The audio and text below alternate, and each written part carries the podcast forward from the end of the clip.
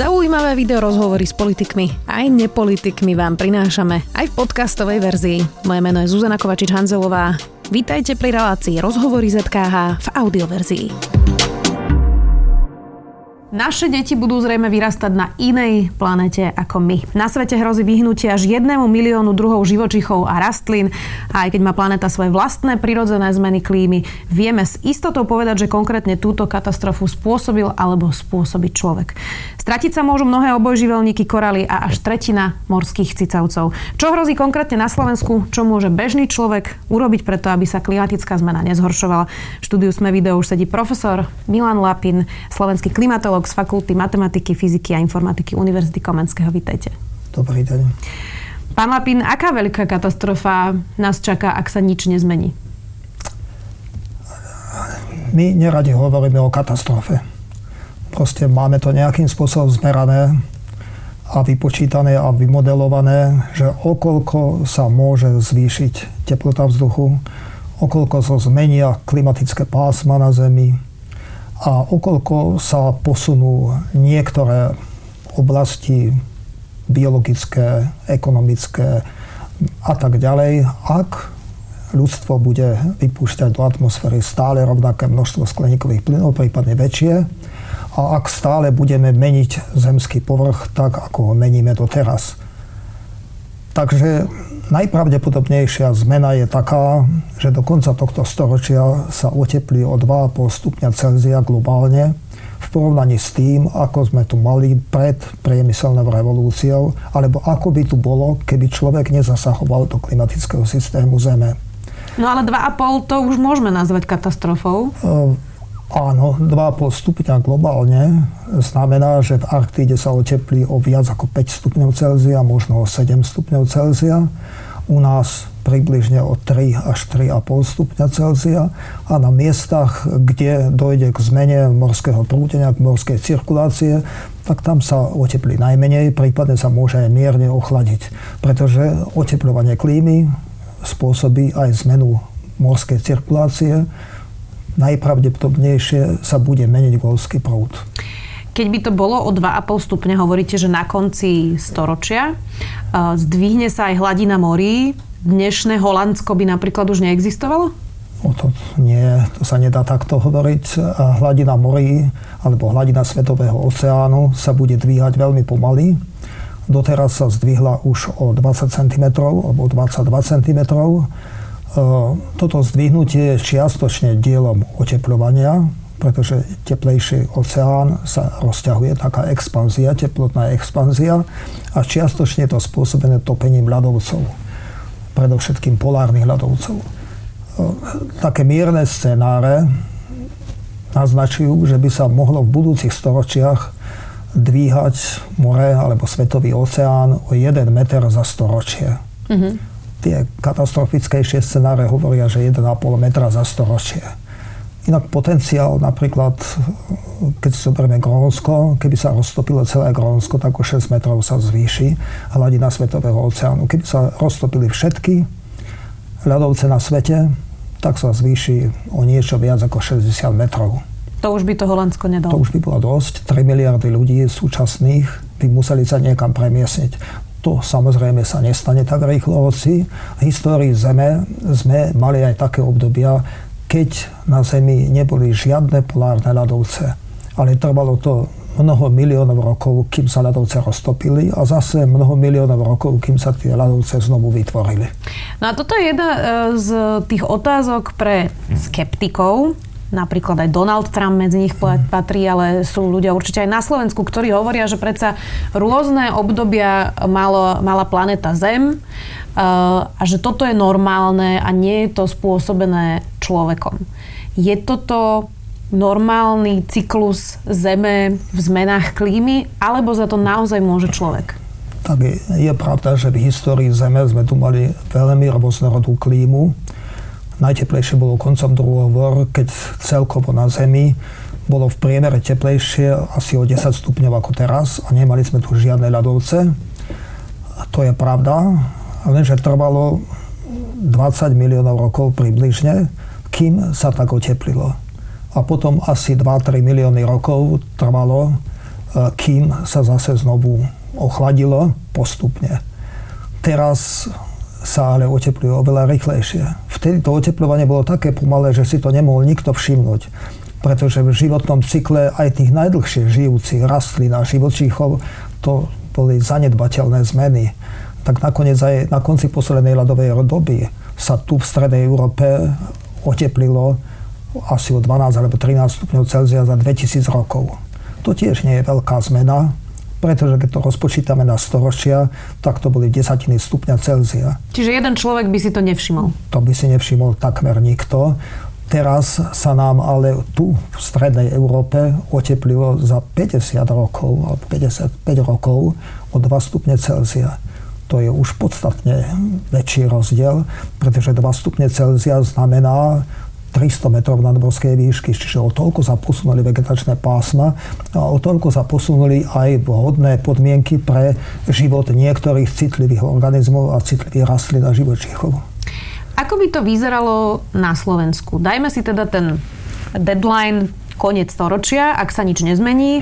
Lebo hovorili ste sami, že vlastne niektoré územia budú mať o, chladnejšiu klímu, niektoré zase teplejšiu. Dôsledkom toho Slovensko by patrilo kam presne? No, Slovensko by rozhodne patrilo do oblasti, kde bude klíma teplejšia do konca tohto storočia sa ešte pravdepodobne neprejaví ochladzujúci vplyv Severného Atlantiku, keď sa zmení golský prúd, lebo je pravdepodobné, že golský prúd zmení svoju polohu, ale to bude zrejme až v nasledujúcom storočí. Potom by došlo k ochladeniu v priestore Norského mora, teda medzi Norskom a Grónskom. V našej oblasti ale rozhodne dojde k otepleniu a doteraz sa nám oteplilo 2 stupne Celzia v porovnaní s tým, keby nebolo globálne oteplenie. E, do konca tohto storočia sa pravdepodobne oteplí o ďalšie 2 stupne Celzia, možno aj o 3 stupne Celzia. To je dosť. Keď si zoberieme, že normálny rozdiel medzi Komárnom a Žilinou je 2 stupne Celzia a normálny rozdiel medzi Komárnom a Popradom 4 stupne Celzia kto cestuje medzi týmito mestami, tak si určite všimol, že klíma v Poprade je podstatne odlišná ako v Komárne. Najmä nedá sa tam pestovať tie plodiny, ktoré sa pestujú okolo Komárna. Mm-hmm. Čiže Poprad bude ako Komárno? Áno, Poprad by mohol byť teplotne ako Komárno, ale rozhodne nie z hľadiska celkového počasia lebo celkové počasie to nie je len teplota, to sú aj zrážky, to je kolísanie. No a to je presne moja ďalšia otázka, e, že či to bude vyzerať tak, že budú búrky, rýchle striedanie toho úplného tepla práve s, s dažďom a, a či tu budú povodne, ako si to vlastne v realite predstaviť na Slovensku? Tak keďže sa bude klíma meniť globálne, to znamená na celej Zemi a nebude sa meniť rovnomerne, to znamená, že dojde k zásadnej prestavbe cirkulačných systémov atmosfére Zeme. Arktida sa oteplí, dajme tomu o 7 stupňov Celzia do konca tohto storočia. A v tropoch to oteplenie bude o niečo viac ako 1 stupeň Celzia. Čiže sa zmenší rozdiel medzi tropickými oblastiami a Arktídou a zoslabí sa západné prúdenie v atmosfére. Okrem toho dojde k posunu niektorých dôležitých zón, ako napríklad polárna zóna, e, polárna frontálna zóna, čiže to je oblasť, kde sa častejšie vyskytujú zrážky, kde sa častejšie vyskytujú cyklóny a fronty a kde padajú také pekné trvalé zrážky, ako sme teraz mali nedávno aj tu na Slovensku, ktoré sú veľmi dôležité pre vegetáciu tu v tejto našej oblasti. No ak k tomu dojde, tak klíma na Slovensku by mala taký režim, že v zime by sme mali viac zrážok ako doteraz, ale boli by to prevažne zrážky tekuté. Také trvalé šie mm, snehové zrážky môžeme počítať v nadmorskej výške nad 1000 metrov. A nad 1000 metrov máme iba 5,4% územia Slovenska. Uh-huh. To znamená, v menšej nadmorskej výške to budú predovšetkým tekuté zrážky, ktoré v zime odtečú preč a zimu budeme mať takú vlhkú, takú nejakú taliansku, proste vlhkú s dažďami a podobne. E, v lete by malo byť ale zrážok menej, pretože dojde k posunu frontálnej zóny na sever a v lete sa k nám bude tlačiť taká klíma, aká je typická pre Stredomorie. teplo. Nebude to každý rok zrejme, mm. ale každý rok sa objaví v lete nejaké suché obdobie, kratšie alebo dlhšie. Už sme mali takú ukážku v roku 2003, keď trvalo to suché obdobie 4 mesiace a v 1992 absolútne bez zrážok jeden celý mesiac a bolo veľmi teplo, 5 stupňov teplejšie ako normálne. To znamená, že takáto stredomorská klíma sa k nám bude tlačiť na sever ale musíme počítať s tým, že keď sa vytvoria podmienky, vhodné podmienky pre vznik búrok, tak tie búrky budú oveľa intenzívnejšie ako to teraz. Pretože ak je atmosféra teplejšia o 1 stupen Celzia, tak je v atmosfére o 6% viac vodnej pary v stave nasýtenia a búrky, to je samozrejme stav nasýtenia, konvektívne oblaky. Čiže čím je búrka teplejšia, tým z nej viacej zrážok. Napríklad ako príklad môžem uviesť takú skutočnosť, že okolo polárneho kruhu, teda na severe, veľmi zriedka, kedy za jeden deň spadne viac zrážok ako 50 mm. V tropických oblastiach dosť často viac ako 500 mm za jeden deň, čo znamená 10 krát viac. Mm-hmm. No a v našej oblasti mali sme už niekoľko prípadov viac ako 200 mm zrážok a v susedných krajinách sa už vyskytli 500 mm zrážky za jeden deň. Takže musíme počítať s tým, že takéto intenzívne lejaky sa budú vyskytovať aj u nás, hoci zriedka, ale škody môžu spôsobiť dosť značné. Okrem toho, pardon, okrem toho sa môže stať ešte taká situácia aj v lete, že k nám zavíta tzv. centrálna cyklóna, znamená, zatúla sa sem tlaková níž a keďže v lete tlaková níž má vysokú teplotu, padá s nej veľa zrážok. Ako príklad môžeme uviezť rok 2002, keď v Čechách boli obrovské povodne a škody presiahli 100 miliard korún ale v roku 2010 sme mali povodne aj na Slovensku s obrovskými škodami. To znamená, aj s týmto musíme počítať. Čiže klíma v budúcnosti sa bude vyznačovať niektorými extrémami, ktoré sme doteraz veľmi zriedka zažívali alebo vôbec. Ako sa pozeráte na to, eh, že posledné roky vidíme masívne výruby na Slovensku, v slovenských lesoch? Eh, s dnešnými poznatkami a v kontexte práve toho, o čom sa rozprávame, je rozumné, aby štát vyruboval takto veľkoplošne lesy na štiepku, biomasu, jednoducho na komerčné účely a za účelom speňaženia? Je to rozumné? Tak my sme sa k tomu už vyjadrovali dávnejšie, že používanie biomasy ako prostriedok na zmiernenie klimatickej zmeny je veľmi riskantný krok. Jednak to príliš nezaváži a má to ďaleko siahle dôsledky pre charakter krajiny a vôbec pre lokálne alebo pre miestne klimatické pomery. Na druhej strane musíme ale zdôrazniť takú skutočnosť, že v stredoveku sme tu mali naozaj lesy vyrúbané skoro celkom však boli odlesnené mnohé naše holé kopce, kde sa pásol dobytok a ľudia používali drevo ako palivo. Nebolo uhlie. Však nakoniec v Anglicku začali používať uhlie, pretože vyrúbali všetky lesy a potrebovali niečím kúriť. No a až po roku 1920 sa znovu začal zalesňovať a vlastne okolo roku 1990 sme tu mali najviac lesov na Slovensku za niekoľko storočí. Teraz mm, objem dreva v lesoch aj plochy zalesnenej krajiny mierne klesli, ale pevne veríme, že sa spamätajú naši politici a to odlesnenie bude limitované tak, aby stihli dorásť nové lesy.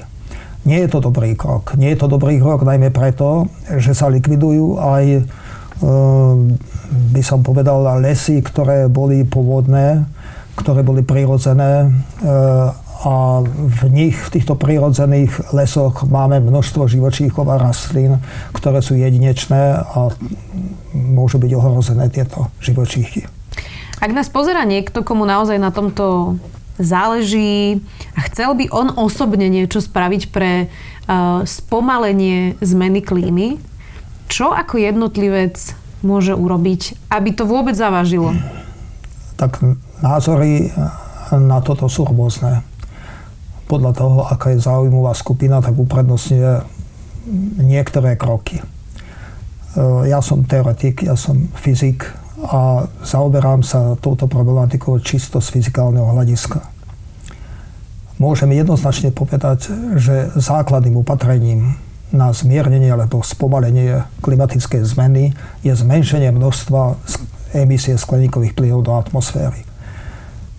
Ehm, obhospodarovanie krajiny alebo zmeny charakteru krajiny sa podielajú tiež na oteplovaní klímy, ale tento podiel je menší ako 10 Čiže musíme sa sústrediť na zmenšenie množstva vypúšťaných skleníkových plynov do atmosféry.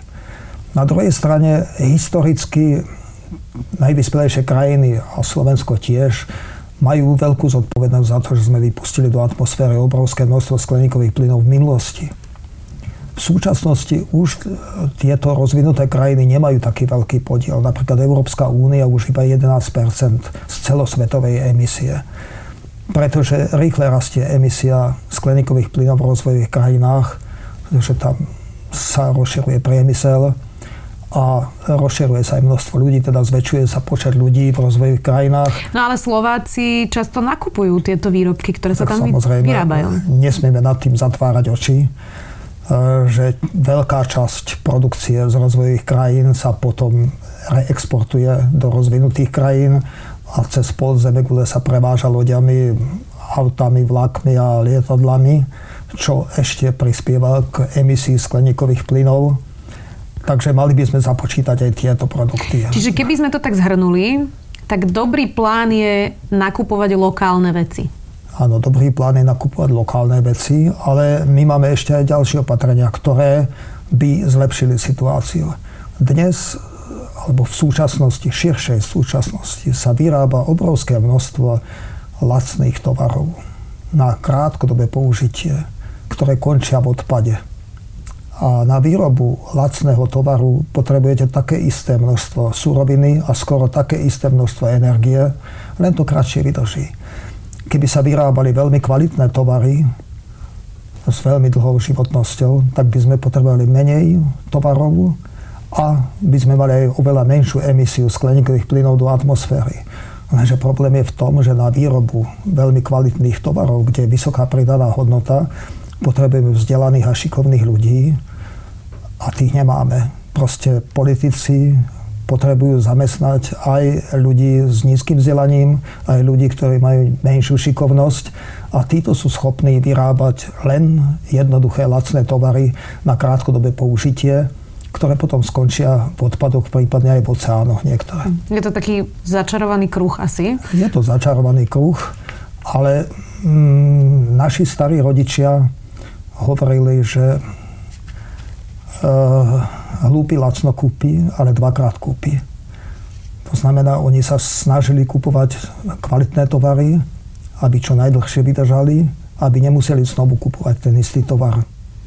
Trochu sme sa toho dotkli, že akú zodpovednosť majú teda politici. Vy keď volíte vo voľbách, pozeráte sa na to, ako sa tá strana správa k životnému prostrediu alebo aký má program pre životné prostredie? Je toto pre vás faktor, ktorý rozhoduje? No samozrejme, že to je fa- veľmi dôležitý faktor aj pre nás, ktorí sa zaoberáme klimatickou zmenou, ale zase chápeme politikov. Viete, politik uvažuje predovšetkým nad tým, ako sa zapáčiť svojim voličom v danom volebnom období. A keď im on bude rozprávať, že je treba sa uskromniť, že je treba uhlíková daň, že je potrebné robiť také opatrenia, ktoré budú stať veľa peňazí, ale efekt sa prejaví až o 30 alebo 50 rokov, tak sa veľmi nezapáči voličom. Takže, Takže politici, odpovedie, aby ľudia to žiadali? Politici sa správajú podľa svojich voličov. Mm-hmm. Čiže je potrebné sústrediť sa na obyvateľstvo, aby malo dostatočné vzdelanie na to, aby pochopili, že environmentálne správanie je investícia do budúcnosti, investícia pre naše deti a naše vnúčence.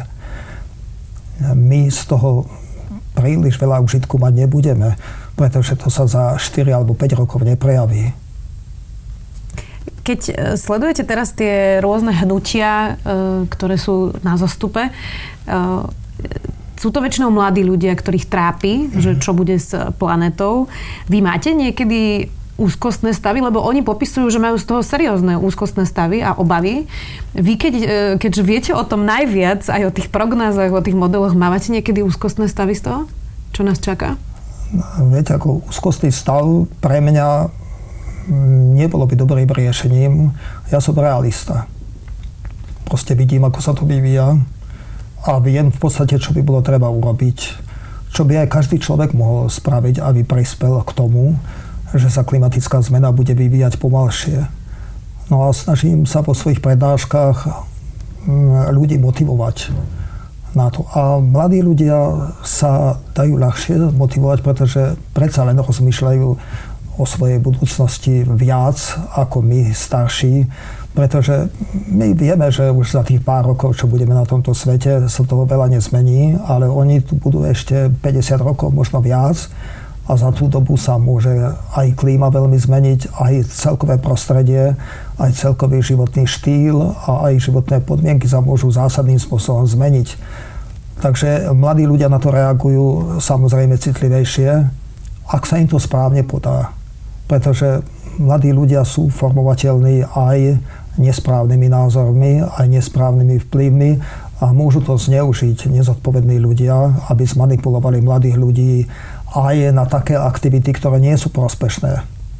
Zvyšuje sa na svete aj na Slovensku počet vegánov a jeden z tých argumentov ľudí, ktorí sú vegáni, býva aj e, práve spotreba mesa, mliečných výrobkov, kukurice. To sú všetko veci, ktoré tiež ovplyvňujú vlastne zmenu klímy. Uh, toto je dobrý plán, plán tiež pre jednotlivce. Už sme hovorili, že teda nakupovať lokálne, uh, správať sa zodpovedne, nakupovať kvalitnejšie produkty a byť vegánom je tretí bod? Mm-hmm.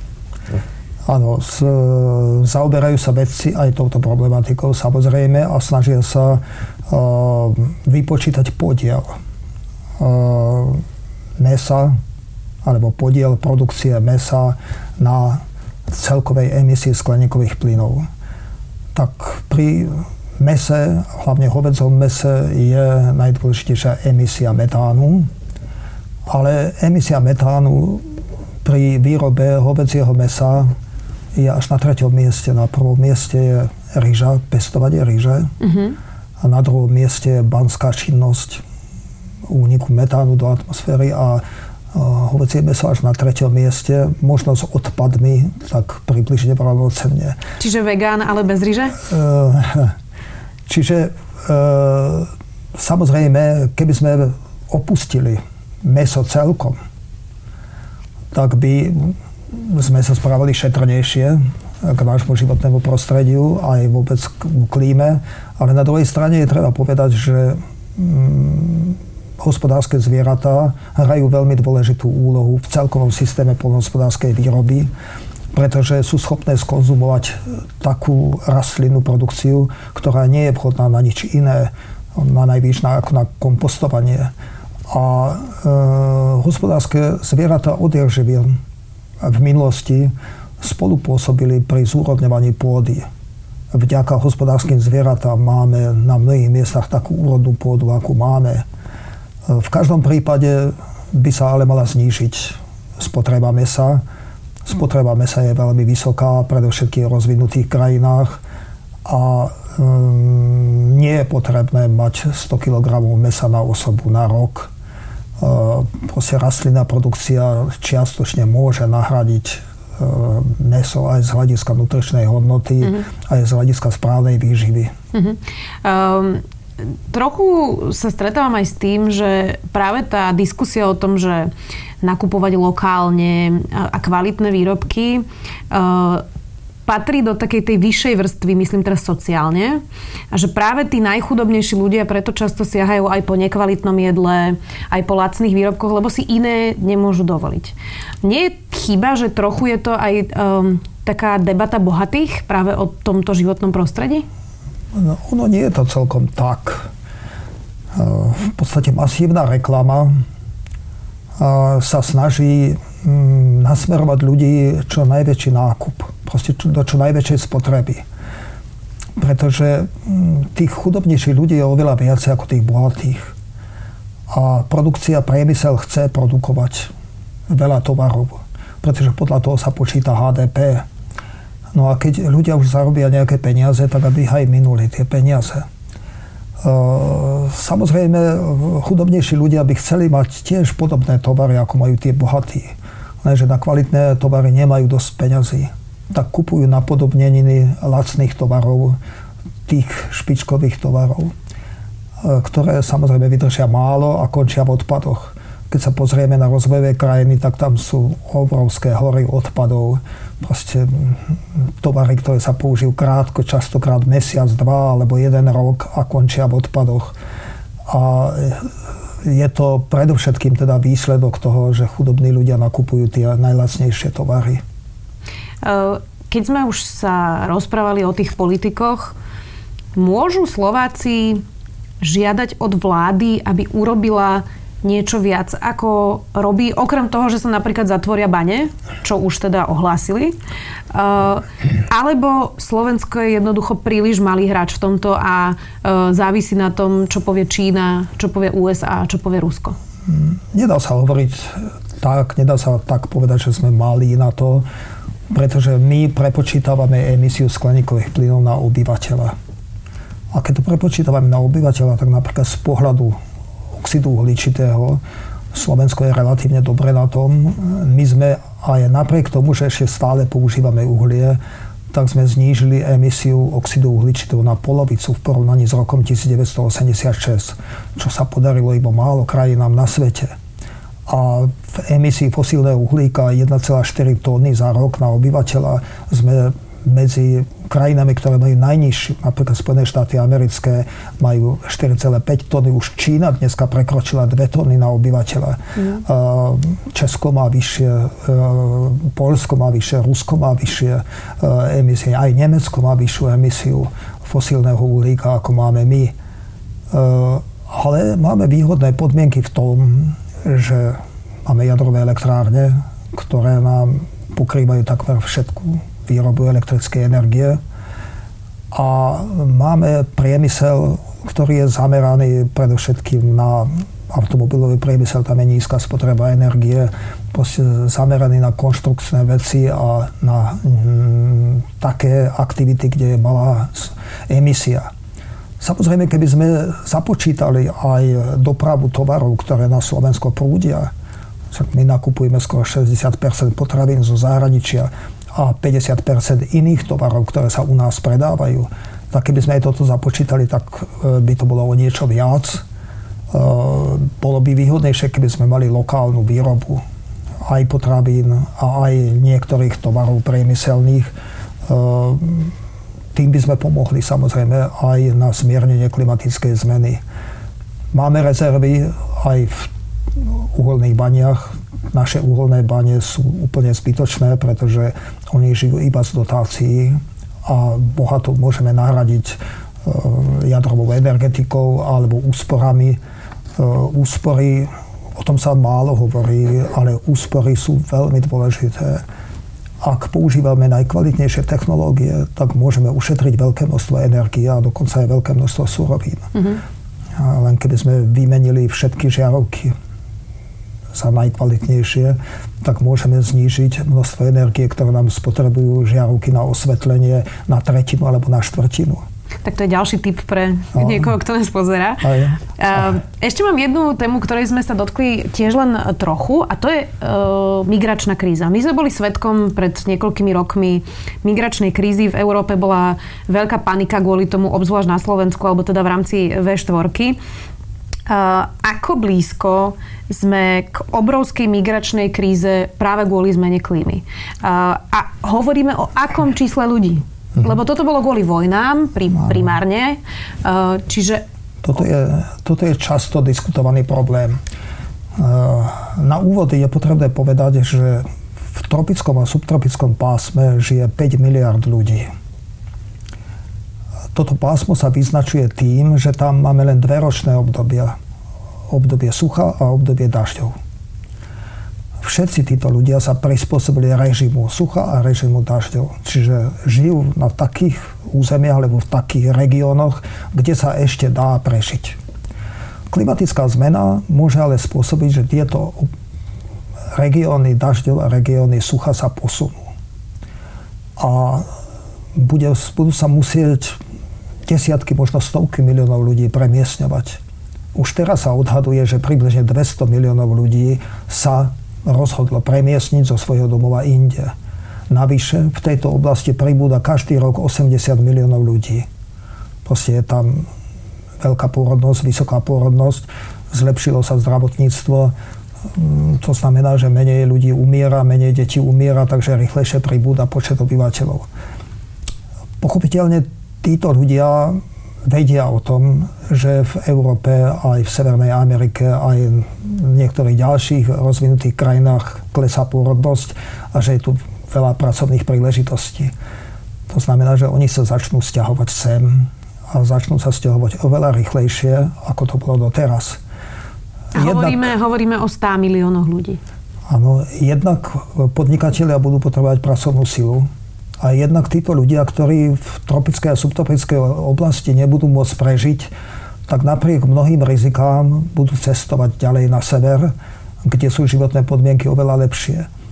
A nebude to 200 miliónov ľudí, možno to bude pol miliardy ľudí, ktoré sa budú snažiť niekam premiesniť. A to niekam znamená aj do Európy, aj do Severnej Ameriky.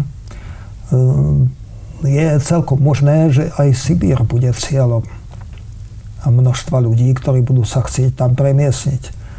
Si zoberieme, že Číňania sú celkom dobre adaptovaní na podmienky Sibíry a ak sa u nich zhoršia podmienky pre život, aj klimatické podmienky, tak vynaložia maximálne úsilie, aby sa tam dostali. Už teraz na Sibíri Číňania investujú obrovské peniaze. Um, záverečná otázka. Uh, ako rýchlo musíme niečo urobiť, a aby sme dokázali zvrátiť to, čo minulý týždeň práve povedala správa OSN o mhm. milióne druhov živočichov a rastlín a aby sme dokázali zvrátiť presne túto prognozu, o ktorej sme celý čas hovorili. E, je ten hraničný termín koľko? 10 rokov, 12 rokov, kým musíme niečo urobiť, alebo okamžite, už nemáme čas? Nerád by som uviedol nejaké konkrétne obdobie, mm-hmm. ale musíme si uvedomiť jednu dôležitú vec ak vypustíme do atmosféry oxid uhličitý, tento oxid uhličitý tam bude v atmosfére 50 až 200 rokov.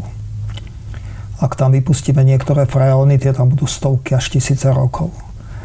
To znamená, že keby sme okamžite prestali emitovať všetky skleníkové plyny, čo nie je možné ani teoreticky, pretože ľudstvo musí nejakým spôsobom existovať, tak by klíma by sa nezačala ochladzovať, len by sa zmiernilo oteplovanie a postupne by dosiahlo určitý vrchol.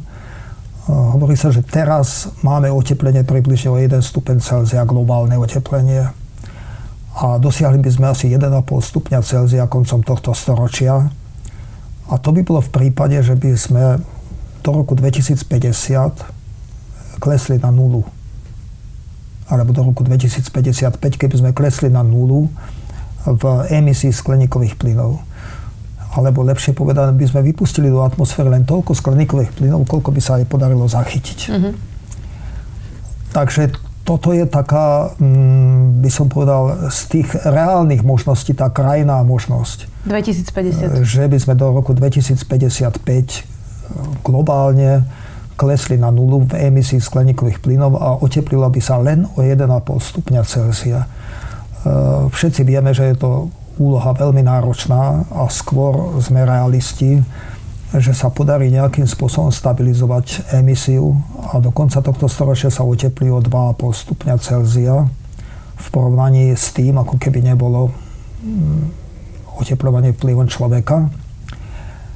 Eh, biológovia vypočítali, že ak sa mení klíma tak, že za 100 rokov sa zmení o 1 stupeň Celzia, ako teplí o 1 stupeň Celzia, tak ekosystémy sú schopné bez nejakých väčších problémov sa prispôsobiť. Samozrejme sú niektoré citlivé ekosystémy ako korály a podobne, e, arktických oblastiach, ktoré sú citlivejšie, ale neboli by veľké škody. Pokiaľ sa oteplí za jedno storočie viac ako 2 stupne Celzia, tak nastanú nevratné zmeny a veľké Mm, proste zmeny v množstve e, vyhynutých živočíchov, rastlín a živočíchov.